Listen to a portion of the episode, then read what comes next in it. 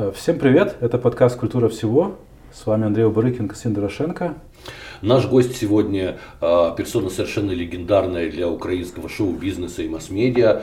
Э, много у него регалий. Это журналист, телеведущий, поэт, поп-певец Константин Гнатенко арт-директор ночных клубов и так далее. Ой, знаешь, когда звучит вот это слово персона, я, я, я сразу ты но э, э, неужели есть какое-то место, где ты персона нон-грата с твоим нечеловеческим обаянием?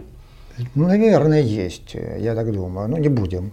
Мне кажется, что как раз а, твои человеческие свойства, твои таланты и твое обаяние тебе еще в 90-е годы достаточно странные, сложные, стрёмные а, дали возможность быть Помогли, человеком, да, вхожим да. в совершенно разные а, социальные слои. И как раз вот хотелось бы вспомнить те 90-е и сравнить их с сегодняшними. У меня такое а, впечатление, Костя, что а, нас накрывает какая-то чудовищная ханжеская волна. Потому что 90-е годы, когда мы только освободились от Советского Союза, действительно а, в, взглядах а, людей на возможное и приемлемое было гораздо меньше ханжества. Чечелина появлялась на обложках постсоветских журналов и выступала, кстати, в ночных клубах в Киеве. А, появились гей-клубы, Роман Виктюк давал очень специфические спектакли, на которые приходили миллионеры и, и, и бандитские авторитеты это все смотреть. А, и вот не кажется ли тебе, что при всем при том, что будто бы демократия развивается, либерализация происходит, а в массовых вкусах наоборот насаждается ханжество. И эм, то, что казалось нам свободами, завоеванными раз и навсегда, сейчас снова приходится завоевывать.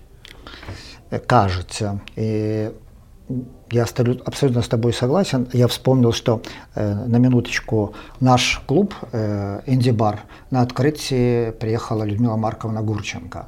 А Потом, когда был ребрендинг помады, мы пригласили, ну, казалось бы, уже такую ортодоксальнейшую певицу с орденом там от Кирилла даже. У нее был э, Эдиту Пьеху. Нужно... Они, это были гей-клубы, и она, они, эти люди абсолютно, их ничего не смущало. Я осторожно говорил, что это же как бы гей-клуб. Ну и что?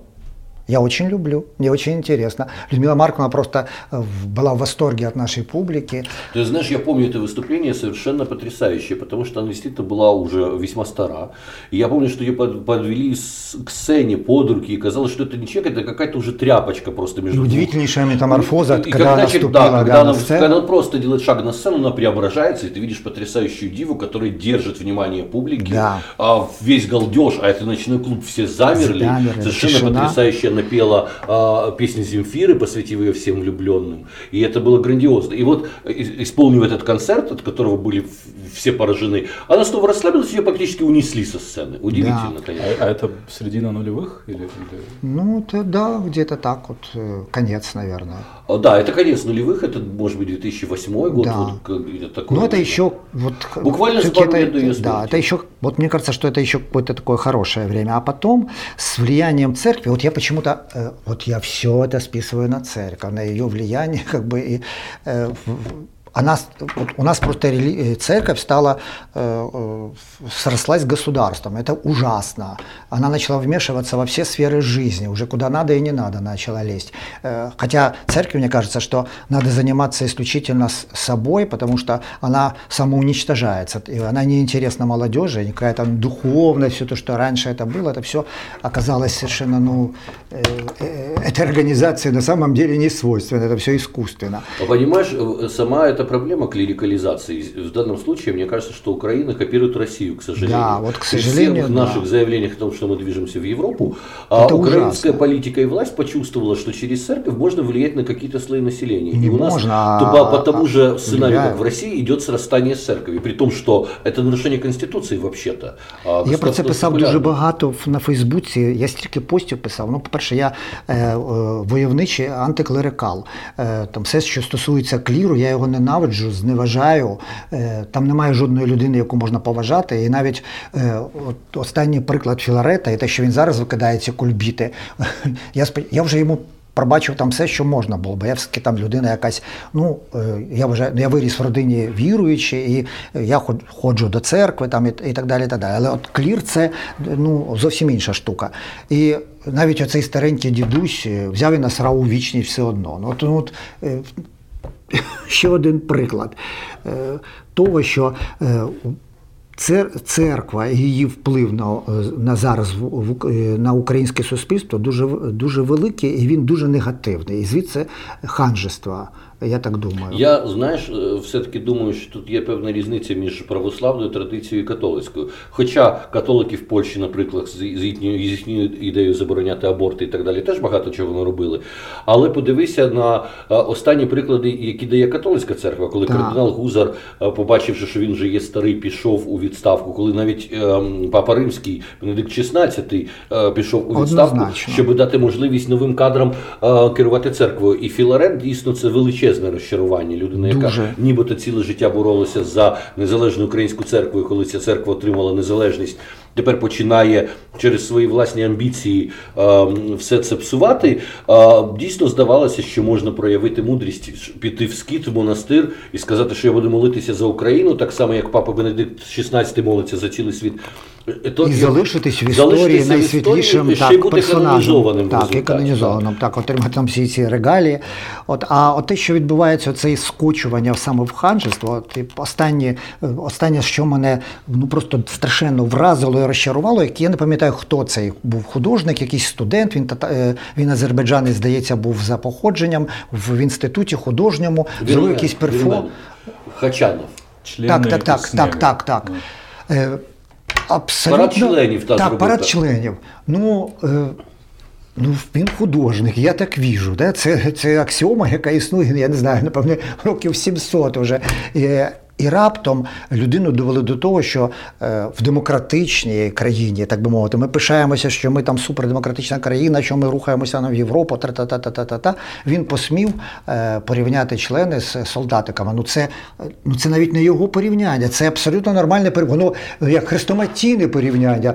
Члени і солдатик, вони хрестома... це хрестоматійні, ну це як синоніми.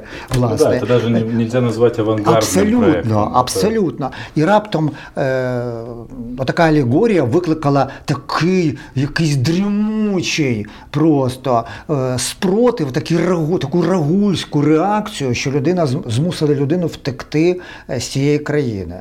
Ну, Я я думаю, боже мій, які провокації я робив на початку 90-х.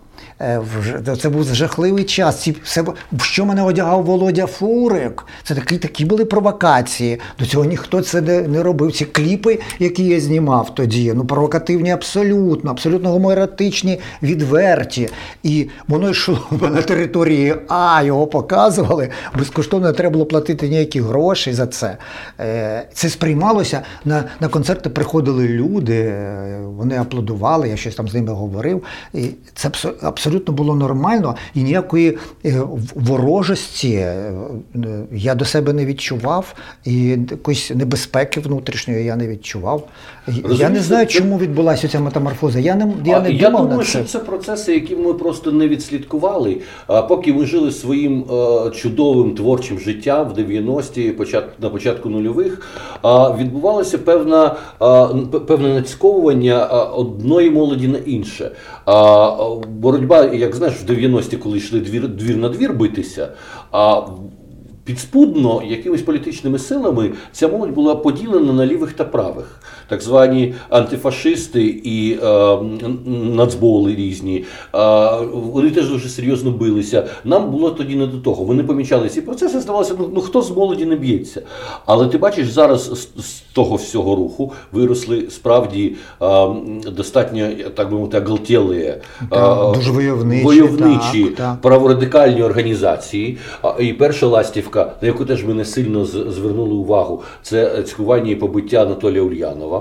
Е, е, теж його переслідували е, крайньо праві українські рухи, не самі, тому що їм підказують, кого бити і на кого нападати. Він свого часу дуже серйозно критикував мера Черновецького і людей, які навколо нього. І через це його почали да, переслідувати. Зараз ця людина, і ми маємо прецедент, про який в Україні не говорять. Він отримав в Америці статус біженця за статутом ООН.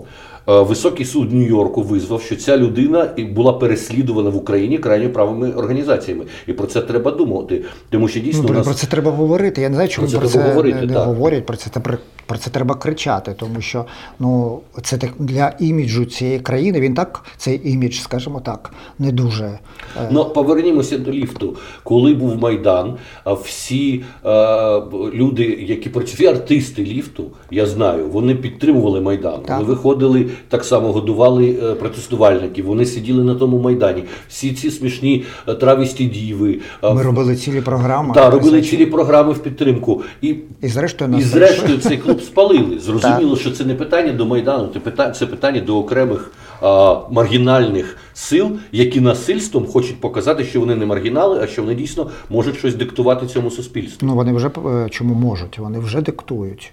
Вони вже диктують. І прикладів дуже і негативних прикладів скрізь по всій Україні я бачу дуже багато.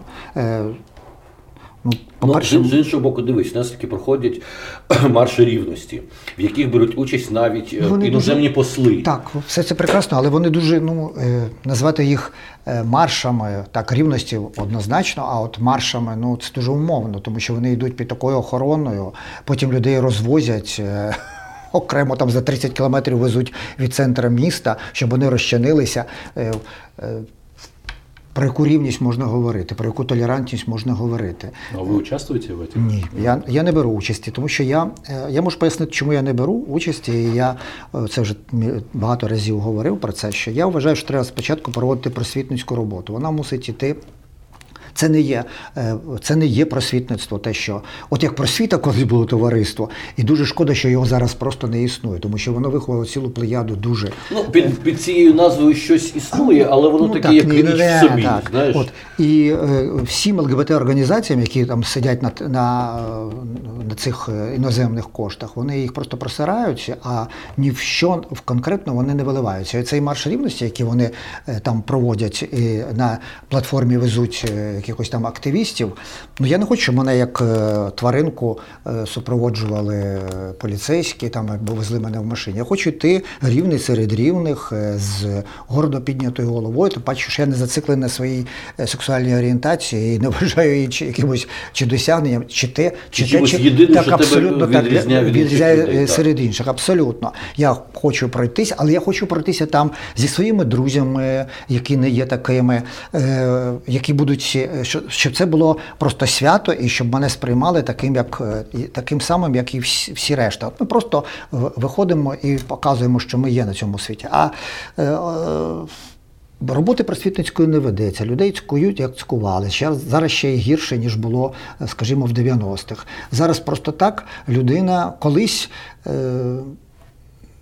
ну, ну даруйте, ну, на всю країну е, за стільки років, за, за 30 років незалежності, е, я один, а Ярема за весь цей час е, з 1 плюс 1, Анатолій Ярема, телеведучий, за, за 30 років незалежності України всього на всього двоє людей відважились сказати, що вони е, гомосексуали. Люди на, на, на всю країну, яка кричить, що вона демократична. Люди просто бояться. Абсолютно нормально бояться. І я їх розумію. Е, політики, е, жоден політик не, не, не зізнався, що він е, гомосексуал, тому що він знає, що він відразу втратить все. От, е, жоден е, після, після нас жоден медійник, жоден артист. Е, всі, це знають, але всі мовчать, тому що бояться. Двоє людей. Ну це просто, я вважаю, це просто смішно і, і ганебно, що відважилося. І я так думаю, що я, я помру цим першим, і, а, а він другим. І більше Ти знаєш, стосовно от, е, парадів, я хотів, щоб не забути, мої друзі е, е, орієнтації, так, так би мовити, е, ну, простої орієнтації, е, сказати, щоб нікого не образити. Чоловік та жінка одружилися і поїхали в Амстердам а, у весільну, весільну подорож якраз під час Амстердамського великого Потрапили на це свято. параду, да, е, прайду. І там це відбувається, це свято святкує ціле місто, і по амстердамських, каналах пливуть е, лодки і, і різні судна, на яких виступають представники тих чи інших гільдій, театрів, якихось зрізів суспільства. В центрі цього цього параду окремо їде військовий корабель, на якому сидять всі ветерани всіх війн, в яких брала участь е, брали участь Нідерланди в своїх орденах І е, які теж демонструють е, свою підтримку рівності людей. Це абсолютно інший спосіб е, розуму. Уявити собі, от, от стан ветеранів наших, яких ідеологізували, яких нацьковували, потім нацьковували одних на одних ветеранів УПА. Ну, Це і- нере- нереально уявити. Жодного примирення. І ветерани війн в Голландії, які підтримують її працю, абсолютно от Європа. І от чому, наприклад, Голландія на референдумі виступає проти асоціації з Україною, коли вони бачать інформацію, що у Львові представників маршу рівності закидують камінням, то напевно вони не хочуть асоціювати себе з такою країною. Я думаю, що так і є, так. І е, я теж писав про це, що е, я б на місці там е, європейських країн звичайно, боявся б такої країни гомофобної, відверто гомофобної, ще й з президентом гомофобом зараз. У мене була розмова з паном мером Садовим, який говорив про те, як він запрошує туристів до Львова. І я йому казав, що вибачте, в Європі туристи, а в тому числі вони звикли спокійно себе відчувати ну, будь-якої орієнтації. Там люди цілуються на вулицях, ходять за руки. Вони напевно, що не поїдуть до Львова, коли вони дізнаються про те, що там відбувається. Про яких туристів ми можемо говорити? І е, е, стосовно, до речі, камінауту, камінауту, ти кажеш, що ти перший дійсно, хто визнав в Україні свою орієнтацію. Яка була реакція? Як це відбулося і чому взагалі ти вирішив це зробити свого часу? Ой, я ти- ти вже про це так багато говорив, розказував. Я, е, воно якось сталося. е, Мене щось так в лоб запитало, я сказав, а я в лоб і відповів, е, не, не Это было в приховуючи. эфире? Е, Ні, це не було в ефірі, це, це було якесь інтерв'ю, по-моєму, для бульвару чи що, я не пам'ятаю. Мене в лоб просто спитали, а я вирішив сказати правду. Е, Я думав, що е, цим самим е, інтерес до, цього боку мого життя відпаде, а, все стало зовсім навпаки. Е, С точки зрения карьеры были какие-то последствия для вас? Ну і наслідків теж. І наслідків, і потім все це стало навколо цього крутитися. Я, я, я, так зрозумів, я потім якийсь період був життя, що я взяв і просто перестав е, спілкуватися з медіа там, і давати якісь інтерв'ю, тому що все звелося до того, що мене питали е, тільки про мою сексуальну орієнтацію. Не було цікаво те, що я написав кучу пісень як композитор, як поет, і що я там роб, е, дитячі книжки там Чудові пишу, і там дитячі книжки, до речі, моя племінниця е, виростала на них про це все перестало людей цікавити. Людей цікаво тільки з ким ти трахаєшся і як. Ну це ж жахливо просто-напросто. Якщо ну, знову ж таки, це ж напевно від ханжества, знову ж таки, це ж звідси йде все. Тому що якби людина була е, вільною в своїх поглядах, в своїх помислах, то їй б ця тема ну зовсім не цікавила. Ну нормальну людину це зовсім е, не цікавить. Абсолютно. Ну розумієш, е, ми, е, як представники, скажімо так, богеми творчих професій, живемо дуже яскравим життям, іноді настільки яскравим, що нема сил прийти до себе від нього. Багато людей живуть достатньо нудним життям. У них мало чого відбувається, Моя або вони, каже або вони не вміють бачити щось цікаве в своєму житті. І вони починають цікавитися. Ну це ж класичний варіант, е, коли сидять бабці на лавках і, і дивляться, хто наркоман, хто проститутка, там розповідають одне одному. На старості це зрозуміло. Дійсно, е, у старій людині менше затребуваності соціальної. Мені дивно, коли молоді люди, Молоді люди, не знаходять так. собі чим зайнятися в А, цьому житті. тому що у них немає способів самовираження, самореалізації, напевне. Людини взагалі молодь зараз, я зауважив, що вона не в неї вона обмежила себе е, інтернетом, там, е, планшетом, е, смартфоном, айфоном, що е, інших способів самореалізації в неї просто не існує. Там щось написати, переписатися, а е, способи, такі, як, як там е, властиві нам способи для самореалізації, так?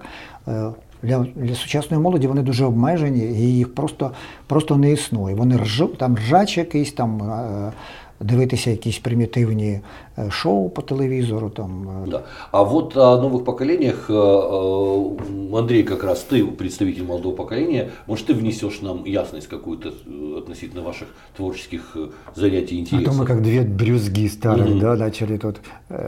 как знаешь, э, как мы иногда с Игорем Григорьевым, когда после долгой э, разлуки, а мы все раз в пару лет встречаемся, он говорит, ну что, старая корга, как дела? Так и мы здесь тоже. Да. При этом он себя не чувствует старой коргой. Вполне, поверь мне, он очень самоироничен в этом смысле. Э, относительно молодого поколения, честно говоря, э, тяжело что-то сказать, потому что... Но оно что же разное? Сори, что я перебью. Да. Есть молодое поколение, которым 14, 15, 16. Да, Они тоже Z. учат. Да, Z. И вот э, поколение тем, которым 30, оно тоже молодое, потому что уже градация, это вот ВОЗ, она совершенно другая. Сегодня Костику сказал, что я узнал, что 90 лет – это 90 лет только старость приходит, называется, а все до, до 90 это средний возраст. 90 лет это бэйби-бумеры. Да. А видишь, они, они все-таки, они все-таки так... ни, никак не хотят уйти бэйби-бумеры. Они себе и старость планили до 90 лет. Ну, а вы, вы поколение X, правильно, а, а я поколение миллениалов, по идее. Э, и поколение миллениалов все, начиная от бэйби-бумеров, заканчивая поколением Z, все, у всех есть какая-то предъява к поколению миллениалов. Хотя у меня... И вот, э, в чем она, эта предъява? Ну, что, в том, что как бы вот э, миллениалы, они э, безответственные, ленивые, э, инфантильные, ничего не хотят делать. Самоустранившиеся и, да, такие, да, да? Э, очень аутичные. А вот поколение Z сейчас всем задаст. А э, как бы, ну, соответственно, ваше поколение рассказывает миллениалам про то, как мы все похерили. Вот. А хотя у меня есть ощущение, что, например, это вы все похерили. Потому что, вот, например, если говорить там про э, прайды и так далее, то вот мне кажется, что, возможно, э, та ситуация, про которую вы только что сказали, она э, складывается из-за того, что э, в 90-х недостаточно было такой институциональной э, активности вокруг вопроса э, там, статуса геев и, и так далее. Может быть, э, тогда недостаточно было сделать просто камин а надо было уже тогда закладывать какие-то э, ну вот, активистские основы вокруг этого. И именно вот эта вот отстраненность, ваша э, как бы богемная отстраненность, она позволило всему этому развиться? Тут, понимаешь, вообще, вообще-то ты правда нужно понять, почему так происходило, потому что 90-е годы, после десятилетий советского а, подхода к тому, что я ничего не решает, я последняя буква в алфавите, всегда нужно говорить мы, думать о некой общности. И даже статьи, а, дипломные работы, которые мы писали, никогда нельзя было там писать я. я нужно да. писать мы пришли к выводу, кто эти мы, совершенно непонятно. Настолько было фрустрировано и стигматизировано понятие индивидуального, что как раз в 90-е пошел колоссальный откат. Э, каждый был заинтересован ровно своими индивидуальными проявлениями. Своей персональной, сексуальной революцией, драг-революцией, чем угодно, реализацией. А потом и времена были, ну, прямо скажем, стрёмные. А, как, как пела Наташа Медведева, главный твой враг – сохранение жизни на будущее. Никто не думал ни о каком будущем вообще. А, совершенно нормально было понимать, что жизнь кончается сегодня. А, поэтому об какой-то институционализации не шла речь, конечно для людей творческих это точно был какой-то панк-ритм такой. А как ты знаешь, э, э, у панков есть единственная главная панковская а, максима, это то, что будущего нет, если только то, что происходит сейчас. А, и да, ты прав, никто не задумывался о какой-то институционализации. Но при этом, э, вспоминая Игоря Григорьева, например, у меня вот, я тоже с ним делал несколько интервью, и у меня вот после того, как, ну вот особенно в прошлом году он приезжал в Киев, и мы поговорили тоже, и у меня вот сложилось какое-то такое э, ощущение, что вот 90-е, э, с одной стороны, конечно, э, безумно там нестабильное время, но с другой стороны, это время э, как бы выскочек, то есть если ты э, имел наглость сказать, что вот я буду это делать, например, там Григорьев сказал, я буду делать контркультурный модный журнал. Даже не совсем контркультурный, а просто модный журнал «Он». А, вот бери и делай, там, не знаю. А, и получается, а, как бы это, это такой довольно ну, низкий... так же и с музыкантом, он же потом себе решил, что он музыкантом будет. Ну, при, ну он намного меньшего успеха добился. Да, успеха ноль, скажем так. Если говорить про ОМ, то это там событие десятилетия, возможно, в медиа было, а э, в музыке э, не так. И мне кажется, что э, вот в 90-х, возможно, просто мне было тогда 10 лет, поэтому мне сложно судить, но э, мне кажется, что это было такое время Э, низкого ну, порога входа, в, если были хоть какие-то минимальные данные э, или минимальный там, талант, минимальное желание что-то делать, э, то все как, как бы легко получалось. И, возможно, это было какое-то такое опьяняющее для вас чувство, что все будет так же, э, так же легко и дальше.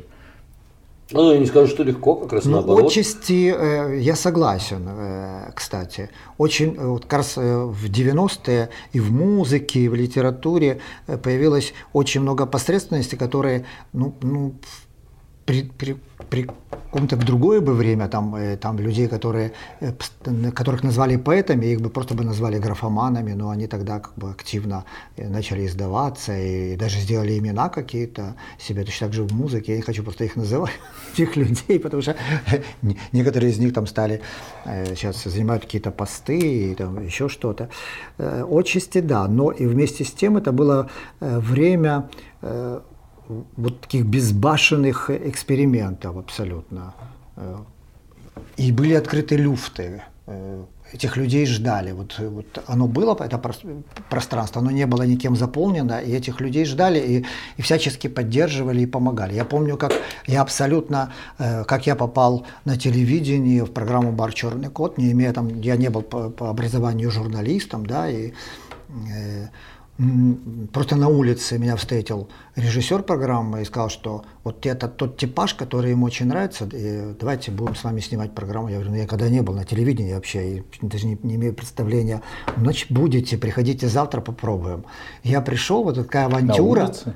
Ну как не, ну на улице меня увидел просто. А, а, я понял. Он на улице меня встретил и там где-то ну, в кафе ну, мы вы стояли. Вы знали этого человека? Нет, я его не знал. Просто он... человек на улице да, встретил? вот просто вот подошел ко мне в кафе и сказал, что вот ваш типаж мне очень интересен, вот из вас получится там типа там, телеведущий, звезда. Э, что это был за телеканал, давай вспомним. И как вообще появилась концепция «Черного кота»? Ведь он действительно имел очень хорошие рейтинги. И, кстати, через А потому что ничего другого не было, опять-таки. Это ну, то, ну что... не только. Через «Черный кот» ты просто дал, ты дал действительно возможность высказаться огромному количеству людей, каких-то просто открыл для украинского зрителя. Э, чем «Черный кот» отличался от других подобных возможных шоу, там не были только готовые звезды и знаменитости, да, там вот появлялись в этом люди, была наша как бы, фишка, главное, порой свою, да. свою карьеру. Потому что мне самому было очень интересно. Я, я вот тоже, наверное, тогда ощутил вот этот момент, что мне пере, э, вакуум такой, что нет, э, вроде бы как не существует, вот есть там какие-то там звезды, есть какие-то известные люди, но их очень мало, там 10 человек, например, на всю страну. И я вдруг какой-то момент столкнулся, что с этими людьми мне неинтересно вообще встречаться, не о чем говорить, что ну, я хочу услышать какие-то э, вот людей уже, ну, того поколения, которое презентует вот именно вот это, вот 90-е. Эти, и найти их было очень сложно. Э, они не, еще и когда они не проявили себя, что ли, там, и вдруг в Киеве появляется Скрябин, я помню, я за него схватился, и Андрюшу затащил, как бы, он никуда не мог попасть, я его затащил как бы в программу. Точно так же Верку Сердючку, его никто никуда не брал, э, все, все говорили, что нет, нет, нет. Я получал бомбулей страшных за то, что я непонятных персонажей э, звал в программу, но люди это смотрели, и это становилось целым, как бы, эти программы становились событийными. Их... Это, это не на один плюс один было? Э, нет, я на один плюс один. Роднянский с нами встречался, но из-за характера э, Саши Бара, автора программы, он очень крутой характер. Вот он, он хотел быть еди, единственным и как бы И только, только он должен был решать, как все будет в этой программе. И у нас с Роднянским не сложилось, мы так и не попали. А мы работали на Интере, мы выходили на ТВ Мегапол, мы там родились на этом канале. Потом был УТ-1, много было этих э, каналов. Кстати, э, первое мое большое телеинтервью было тоже в «Черном, Черном коте». коте. Да, я очень тебе признателен, потому что ты меня излечил от боязни камеры. Любой человек, который не имеет опыта давать интервью, телеинтервью, всегда боится камеры. Это естественно. Да, это я помню, естественно, что да. первый комментарий на выставках, это было мучение, я краснел, потел, это было просто чудовищно, путался язык. И вот я, конечно, с тяжелой душой шел к тебе на эфир, но ты действительно обладаешь талантом, которому научиться нельзя настоящего живого интереса к людям. И это главный талант человека, который ведет ток-шоу. Вот почему, казалось бы, большое количество людей, которые очень профессиональные, э, очень грамотные, много чего знают, и ток-шоу у них не получается. У них получается какая-то невероятная тоска. Или формально, или человек о себе говорит вместо того, чтобы беседовать, они людьми не интересуются. И вот а, а, ты был тем человеком, который настолько сразу переключил меня на разговор, что я вообще забыл про всякие камеры. А потом я ну, могу сравнить с двумя еще подобными ведущими совершенно разные телевидения. Это вот Сопра Винфри, который в самом деле, почему она суперпрофессионал, она в самом деле интересуется каждой историей. Не так, как Оля Герасимюк и, и другие, которые даже если и задают вопросы, внутри чувствуется, что им абсолютно пофиг вообще-то, что случилось с этими людьми. Опра Винфри такая. И такой а, болгарский певец Азиз а, очень экстравагантная персона, у которого тоже было вечернее шоу на Азиз, вечернее шоу Азиза. Я как-то в Болгарии отдыхаю, включил. И а он еще любил наряжаться в женские костюмы, таравести. Я такая думаю, что за клоунада. А, и вдруг я понимаю, что мне интересно смотреть, и я начинаю понимать болгарский язык. А у него в программе вот первый гость министр, а следующий гость а, модель из плейбоя. И он к каждому проявляет искренний интерес. Вот это секрет, которому научиться, конечно, невозможно, и которым ты, конечно, обладаешь. Ну, спасибо. Ты знаешь, я вот сейчас, когда мы возродили на YouTube-канале этого черного кота нашего, э, я заметил одну очень интересную такую Э, закономерность.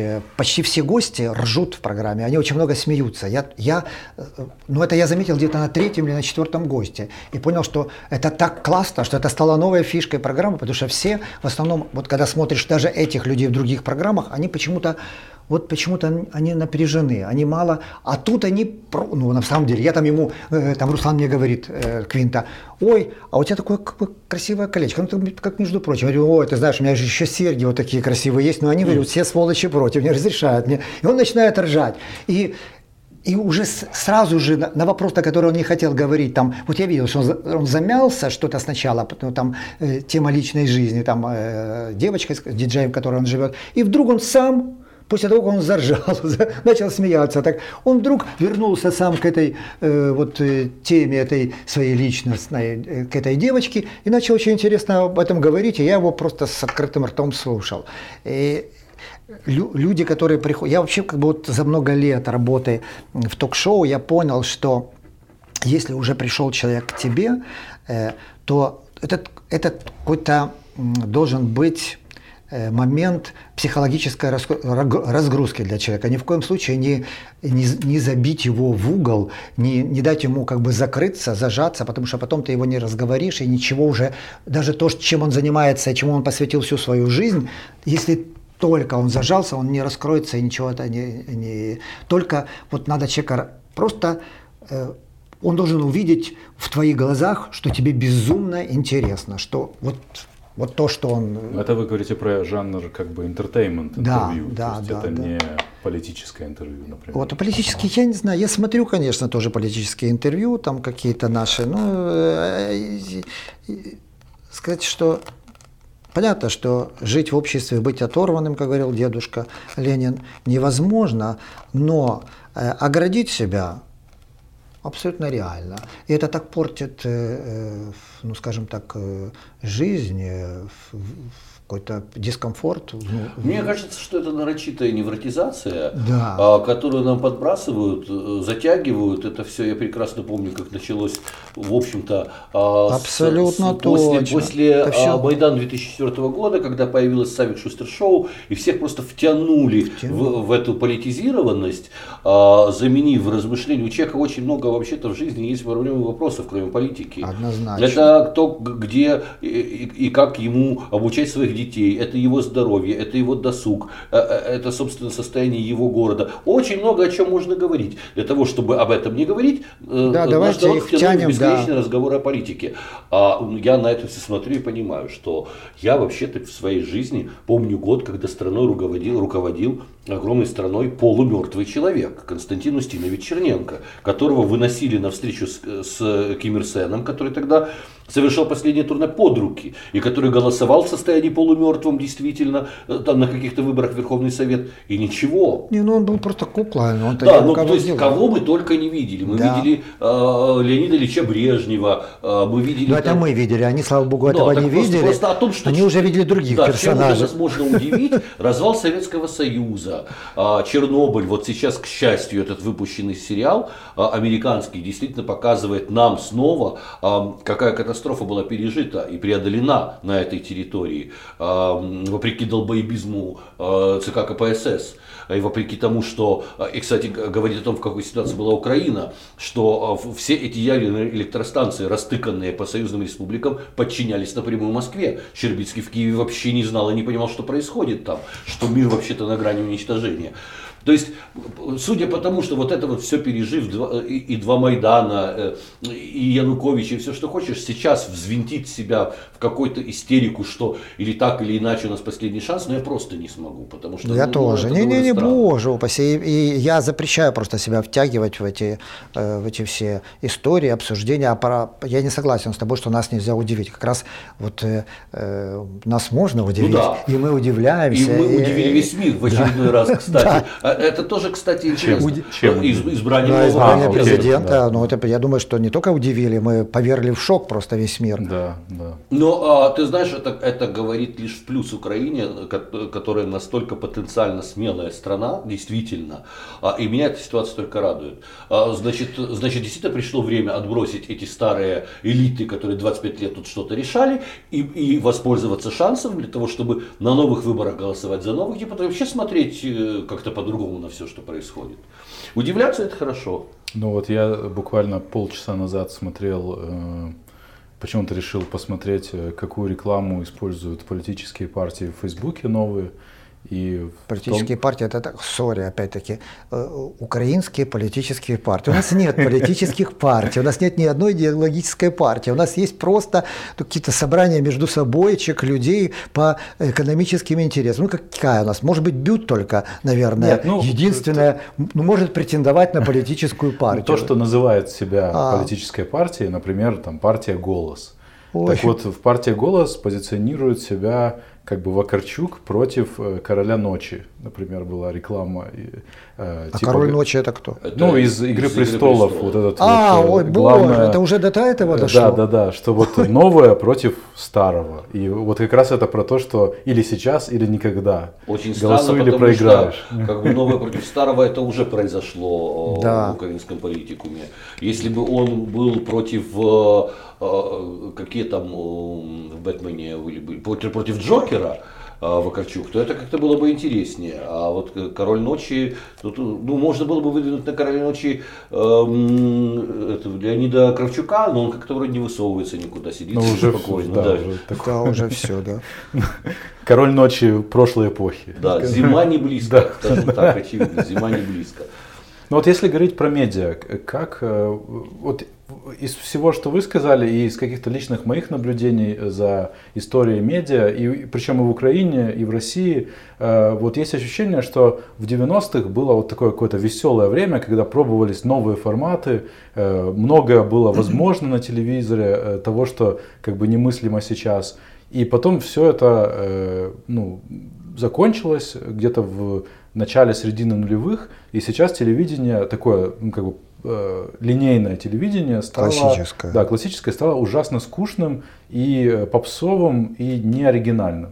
Почему так произошло? И согласны вообще вы с этим или нет? Я согласен. Я не смотрю телевидение современное, кроме каких-то новостей. А все, что там, э, это то, что там называется развлекательное телевидение, я его просто не смотрю, потому что ну, ну, ну я не могу это Э, реально, я не могу это смотреть, мне это совершенно неинтересно, ну, абсолютно. Мне неинтересны эти персонажи, которые там э, ведущие, которые просто из, выпрыгивают из трусов, чтобы, ну, понравиться. Это, это так заметно, вот желание человека понравиться, быть каким-то крутым, э, неестественно крутым, э, каким-то э, неестественно э, модным,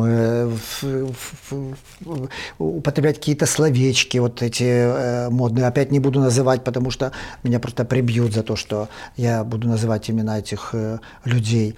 Э, но себе порой страшно в жизни столкнуться, потому что они, к сожалению, не только на экране так себя Ну, я не знаю. Они с таким же... Э, Опломбом, в да. такой вот. же истерике да? как бы с тобой общаются, и так тебе говорят вау и привет, Ой, что штаны да. наложить с перепугу. Это совершенно утрированные какие-то проявления. Это, это не только телевидением ограничено, это же вообще как бы вся эта психология инфлюенсерства, она... Э, вся про вот это. фонтанировать, да, постоянно. Да, постоянно, вот это, да, быть, в, лезть на адреналине каком-то, да. да, вот это вот лезть в кадр. Э, я ходил на сезоны моды, как-то идиот. И, ну, меня просто затащили туда, я стараюсь не ходить тоже, потому что мне тоже это неинтересно. Я, я, я уверен абсолютно, что никакой украинской моды нет. Я уже тоже Не, нажил себе... не, ну интересные... Не, ну, дизайнеры тут. ну, конечно, встречаются интересные дизайнеры. Два-три платья там каких-то абсолютно встречается, и нормальная костюмчика даже. Вот, например, э, в Харькове живет Костя Пономарев, но он даже сюда и не, и не тыкается, он э, не хочет платить деньги за это участие. Он себе создает абсолютно э, конкретную моду и свою, и диктует там, и, и у него есть свои там эти самые. Но я не об этом. Я вот видел этих персонажей из телевизора, я их узнал. Боже, они, их невозможно просто оторвать от, от э, этих камер. Они, а если он видел, что кого-то там снимают, а его туда к нему не идут, он поднимался и тысячу раз вот так вот просто перед этой камерой, он и так становился, и так, и сяк, и туда, и сюда. В конце концов, Катя Асадчия таки подошла подошла к нему, и он там начал что-то вещать. Это уже ущербные какие-то люди. Э, Но при этом Катя Сача это еще э, ее проект, наверное, это какой-то последний из магикан Да. того старого телевидения, которое было. Да, Что, да, наверное, да. больше ничего и не осталось. Ну, нужно Кроме отдать должное. На полгода, Но да. дело в том, что нужно отдать должное, что Катя Асачия как раз она а, не, не пошла по пути делать ставку на свою некую оригинальность и проявление себя, вот такой, какой, какой хочешь и какое попало. Она все же превратилась в очень грамотный профессиональный продукт. Там, там очень хорошая работа. Команда очень хорошая, да, Командная да, там работа, команда да. очень И, и Катя Асачия в жизни, и Катя Асачия в кадре это не одно и то же существо. Это действительно проработанный, продуманный образ, который правильно продается э, зрителю, и поэтому это настолько долговечный продукт. Ну а что случилось с другими э, звездами телевидения вот золотой эпохи независимого телевидения? А кого ты можешь назвать? Ну я не знаю? Микола Вересен. Так он есть. Ну, он- он- канале. ну, присутствует есть, в но- но вот- но это же конечно, он несравнимо по качеству не, ну, конечно, что несравнимо. Вот я как бы э, как-то попадал, э, он ну, нормально, абсолютно профессионально там делает свое дело, но даже на фоне, когда они там бывают Киселев, Микола Вересень и Гонопольский. Но это какое-то они втро- гавканье друг на друга, да. этот формат. И это очень странный формат, я его не понимаю. Это раз. А во-вторых, там слабе, самое слабое звено, к сожалению, Микола Вересень в этом э, вот. э, Я, а я бы так не сказал. Мне кажется, что это просто действительно очень странное э, совмещение. Ну, это, формат три- очень это, странный, это три да. самодостаточных человека. со- у каждого своя харизма, у каждого свой абсолютно отдельный подход, у каждого своя публика. И их объединить втроем, это все просто всех втроем помножить на ноль. Потому что они э, действительно несовместимы. Несовместимы а- Они не находят друг с другом Общий язык, взаимопонимания. И это очень странная придумка. А Каждый по отдельности гораздо выпуклее и интереснее э, выглядит. Ну, вечная наша, это самая, как ее, она вечно там ведет на один плюс один новости, как ее, Аламазу. Алла Мазур. Она вот как будто, как будто бы в формалине э, живет. И всегда с одними и теми же интонациями, э, с одной и той же прической, э, уже такой какой-то цемент. Э, Мне очень нравится, что Алла Мазур и другие говорящие головы, а, будем называть вещи своими именами, при всем уважении, говорящие головы могут быть прекрасны, они Конечно. прекрасно артикулируют, но говорящая голова это говорящая голова, а они, как правило, обязательно присутствуют во всяких топ-100 влиятельных женщин Украины. женщин И вот Украины. мне интересно, в чем же эта влиятельность, когда человек просто с подсказчика читает то, что ему Читает написали. новости там ну, ну, как бы так, ну, можно, конечно, навлиять очень сильно, но это не она влияет, а влияют те, кто пишет Нет, эти там новости. просто ситуация такая, что всего 100 человек, и поэтому, ну, как бы топ-100 это, в принципе, все. И туда, ну, вот, да, ну, Ну да, надо его как-то Да, это да. сделать, эту Да. сотку. Вот вот Если и женщина этих напихать 100, туда. вот, то, то что делать? Поэтому она там есть. Нет, ну это уже на сексизм какой-то, господа, похоже. Нет, так мужчин тоже в 100. Украине Мужчин тоже мужчин же 100. 100, там Да. тоже. Там самый красивый и самая красивая, там как-то так есть. Даже а не, не это самая умная, там никакая. Это там- Вива, да. Вива самая проводит. красивая. Но, кстати, Вива проводит очень, очень правильно это, потому что это максимально демократичный конкурс. Там голосуют люди, прости люди. Поэтому самыми красивыми там бывали Савик Шустер и много других людей. Вот кого люди любят, то красивый. Винник Красота в глазах смотрящего. Очень нормально даже. Не, ну это норм, абсолютно нормально, да. Вот, э, я считаю, что это тоже правильно. Самый красивый – это гораздо лучше, чем самый умный, потому что тут же да. можно поспорить. Это правда, да. А здесь, А здесь ну, дело а вкуса. да, дело вкуса, что спорить. Ну, красивый, для него красивый, для меня некрасивый. Это такое. Кто еще там из магикан таки- таких, что остался? Э, Там Анжелика Рудницкая, которая территорию А сделала и вела, она там работает в Министерстве культуры, радная министра культуры, но она э, Ну, она в каком-то своем космосе, по-моему. да, она живет в своем как бы мире, да, и э, ну, вот, че- ну, во всяком случае, она, она не выпала из публичного пространства, она в нем осталась, это же тоже очень важно. Э, Ну, мне кажется, у нее был какой-то серьезный перерыв в этом. Ну, был, личном, да. и Э, вот, но, она но это... ну, вот нельзя че- сказать, что она прям вернулась в публичное пространство. Вот, но, не, но она, но она из него не, она есть. Это, это, это кажется, что э, есть какая-то определенная часть э, публики. Я даже знаю, что вот сейчас э, собираются вернуть они какие-то на площадке большие проект этот. э, Территория А? Да, территория А, и желающих его проводить по регионам Украины, особенно на Западе, очень много. Там предложений, что к нам, к нам, там, э, ну, там всякие группы, вот эти всех певцы, которые, ну и понятно, что она как ведущая, как Очень лицо. Интересная, кстати, тенденция а, невероятного интереса людей, вот миллениалов э, и ностальгии вот к тем 90-м, Да. которых они видели детьми. И, кстати, Андрей, ты сам ведь являешься издателем а, э, сайта, который называется «Амнезия», и который Да. посвящен, собственно, все- всякому переосмыслению всего того, что было в Украине, начиная с экспериментов 20-х годов и вот до м, 90-х. А вот, кстати, и к тебе вопрос. А чем ва- ва- в- поч- зачем вам эта ностальгия? Ну, Не интереснее ли самим что-то создавать, Э, чем копаться там в- во всех наших там Олесях Берниках и всем, чем мы там в юности увлекались? Нет, безусловно, интересно, но э, амнезия проект это был как бы ответ на то, э, скорее, что э, у нас сейчас происходит очень много такого, э, когда люди себе придумывают, что они делают что-то впервые, Мгм. а это уже 300 раз было сделано. И э, в том числе э, это касается не только 90-х, это касается и нулевых, и, и даже десятых годов. Память сейчас очень коротка, и поэтому очень кра- краткосрочная, и это в первую очередь был ответ на вот эту вот краткосрочную память. Ну и, конечно же, э, если говорить там про медиа, про, про то, что читают больше всего, то такая вот история массовой культуры, она мега популярностью сейчас пользуется, потому что это как бы какой-то отдельный гормон э, ностальгии у любого человека работает. Ну, Ну, когда-то там- был, был так- была такая газета, она была супер популярна, называлась «Пан плюс пани». И Ой, это это один из самых сага Это, популярных. популярных, ц- это было вообще Это один из самых популярных Да. материалов на нашем сайте. Мы сделали про это большой лонгрид. пан плюс пани. Это, ну, это отслеживалось за, за это, ну, ну, это, это была просто как э, часть тебя. Ты должен был не так, купить, почитать, посмотреть, кто же там. О чем в там этой- только не писали. Да, что там.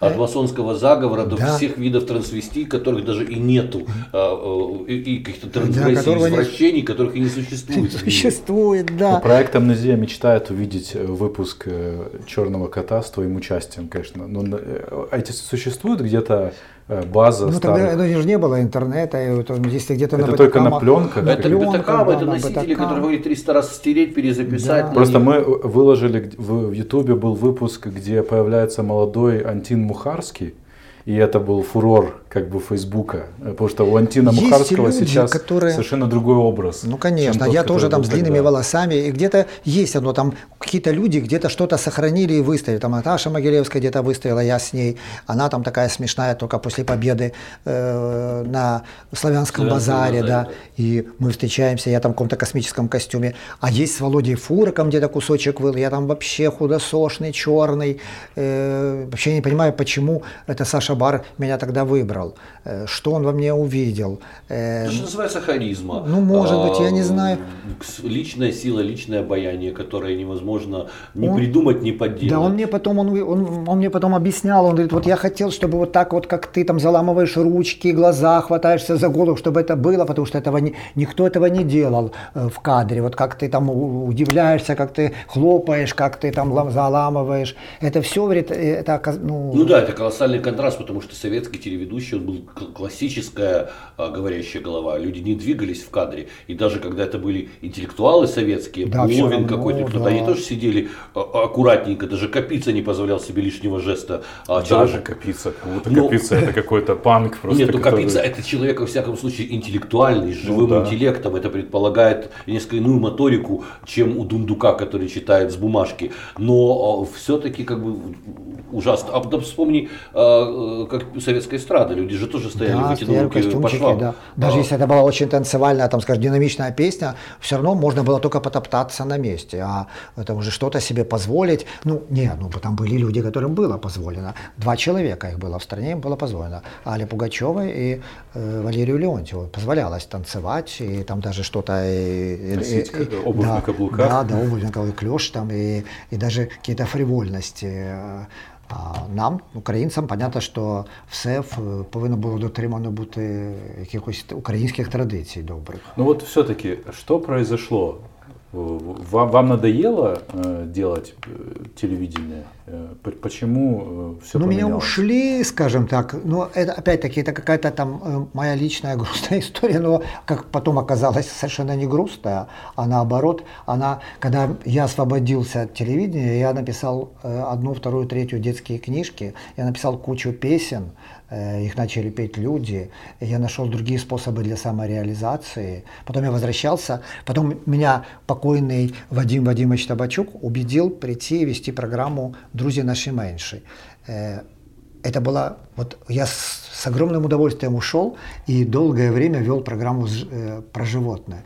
Ко мне приходили люди э, обычные, они писали вот, э, программу, писали какое-то письмо там редакторам. Это не были известные люди, это были обычные люди, они рассказывали истории про, свои, про своих животных. Вот как животное там его спасло, как она потеряла сына, и на, на вокзале нашла э, собаку женщина. Эта собака э, была больная, она, она, она, женщина была готова уже покончить с собой, но эта собака спасла ей жизнь. И таких куча как бы историй, э, совершенно потрясающих с животными. Это, это была моя любимая программа, она очень долго э, выходила. Потом мы делали на э, мне везло с людьми, которые мне очень много разрешали. Вот Табачук мне разрешил вести программу «Моя звезда», но такую ностальжи. И мы приглашали э, звезд, которые были люди, которые были когда-то звездами. У нас побывала Уже Ли... у тебя была Лилия Иванова. Да, Лилия Иванова. это, это главная звезда болгарского, да, и... э, болгарской эстрады времен Советского Союза. И я, кстати, благодаря тебе о ней узнал. И потом, да, когда Лили... был в Болгарии, искал ее. Э, Радмила э, Караклаевич да. была, которая вот это маленький кораблик, та да да да та да э, эти люди побывали в программе, ну и многие другие, там Войнович, ну, это, э, это мне, вот э, я иногда думаю, боже мой, какой я счастливый человек, что я имел возможность э, вообще слушать этих людей, задавать им какие-то вопросы и, и слушать их. Там, я помню, как даже из-за меня закрыли, запретили концерт бедному Боре Моисееву, потому что мы в кадре с ним поцеловались, и все, и концерт, и, а на зло эту программу смотрел Кучма, оказывается. Это было в каком году? Ой, я не помню. Это, ну, конечно, очень давно. Mm. Это очень, ну, это десятки лет. И сказал, Но что... Кучма перестал быть президентом Украины в 2004 году. Да, то значит, есть до 2004 да, наверное. года. Вот, потому что и, программа, и концерт во Дворце Украина э, тому бедному Боре Моисееву, он так, я его так расположил, и так это было все весело, он так хохотал, хохотал, что потом все очень грустно закончилось. В конце концов мы с ним поцеловались где-то. Э, Табачук-то ничего, э, был счастлив, потому что нашу программу смотрели, сразу же все газеты написали об этом. Вот, и это было абсолютно нормально, а человеку ну, как бы э, взяли и запретили произ, проводить концерт. Э, так что было много всяких прикольных штучек.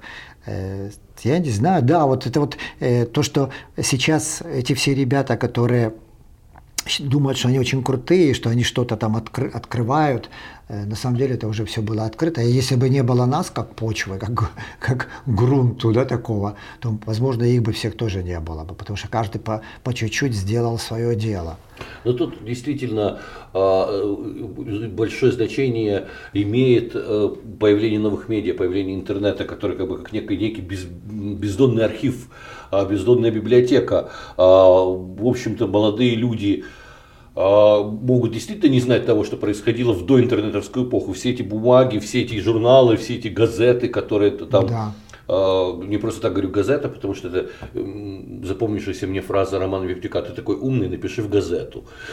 вот. а, а, ну, кто будет ходить бесконечно по библиотекам и все это изучать? А, поэтому и пишут, что случилось удивительное событие, а, выставка Ильича Чичкана какая-нибудь всегда находится новая девушка, которая потрясена, а, ну, как бы, а, хотя такая выставка происходит каждый год, скажем так, а появляются люди, которые рассказывают, что вот, мы сделали украинскую моду, хотя, если взять мемуары а, 40-х да. годов, 40-х годов прошлого века и знаменитого соратника а, Иосифа Бростита, который потом стал а, диссидентом Милована Джилоса.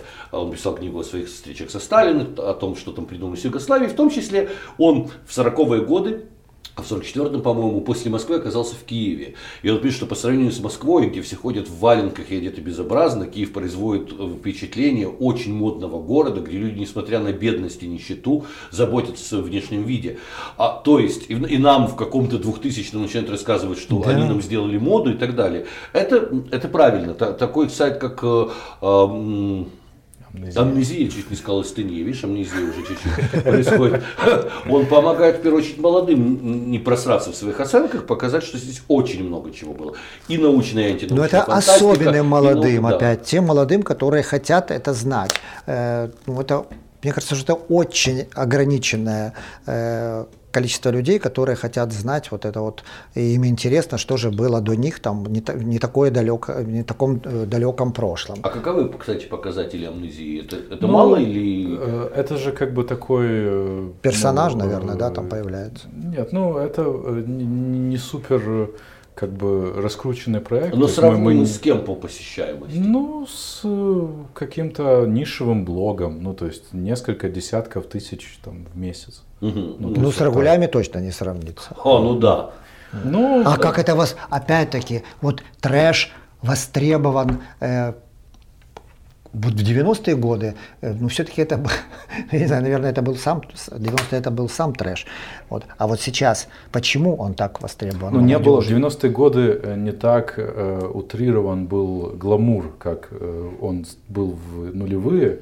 И это же как бы там Рагули, это в том числе реакция на, на, да, на гламуризацию. Да. Да. Ну, знаешь, сам подход, вот Рагули... Но он рагульской. Да, Рагу, но... да, да он, и, он, и есть, он и сам рагу, рагульский. Да, кого-то обзывают Рагулем. Вот когда у нас еще появился, э, у Харского мы вспомнили сегодня, Жлобард знаменитый, а, а, Баякумана тогда работала замглавного редактора э, газеты «Коммерсант», Глая Топорова, она сказала, что выставку Жлобарта я представляю себе только одним образом. Люди приходят, а выставлены зеркала.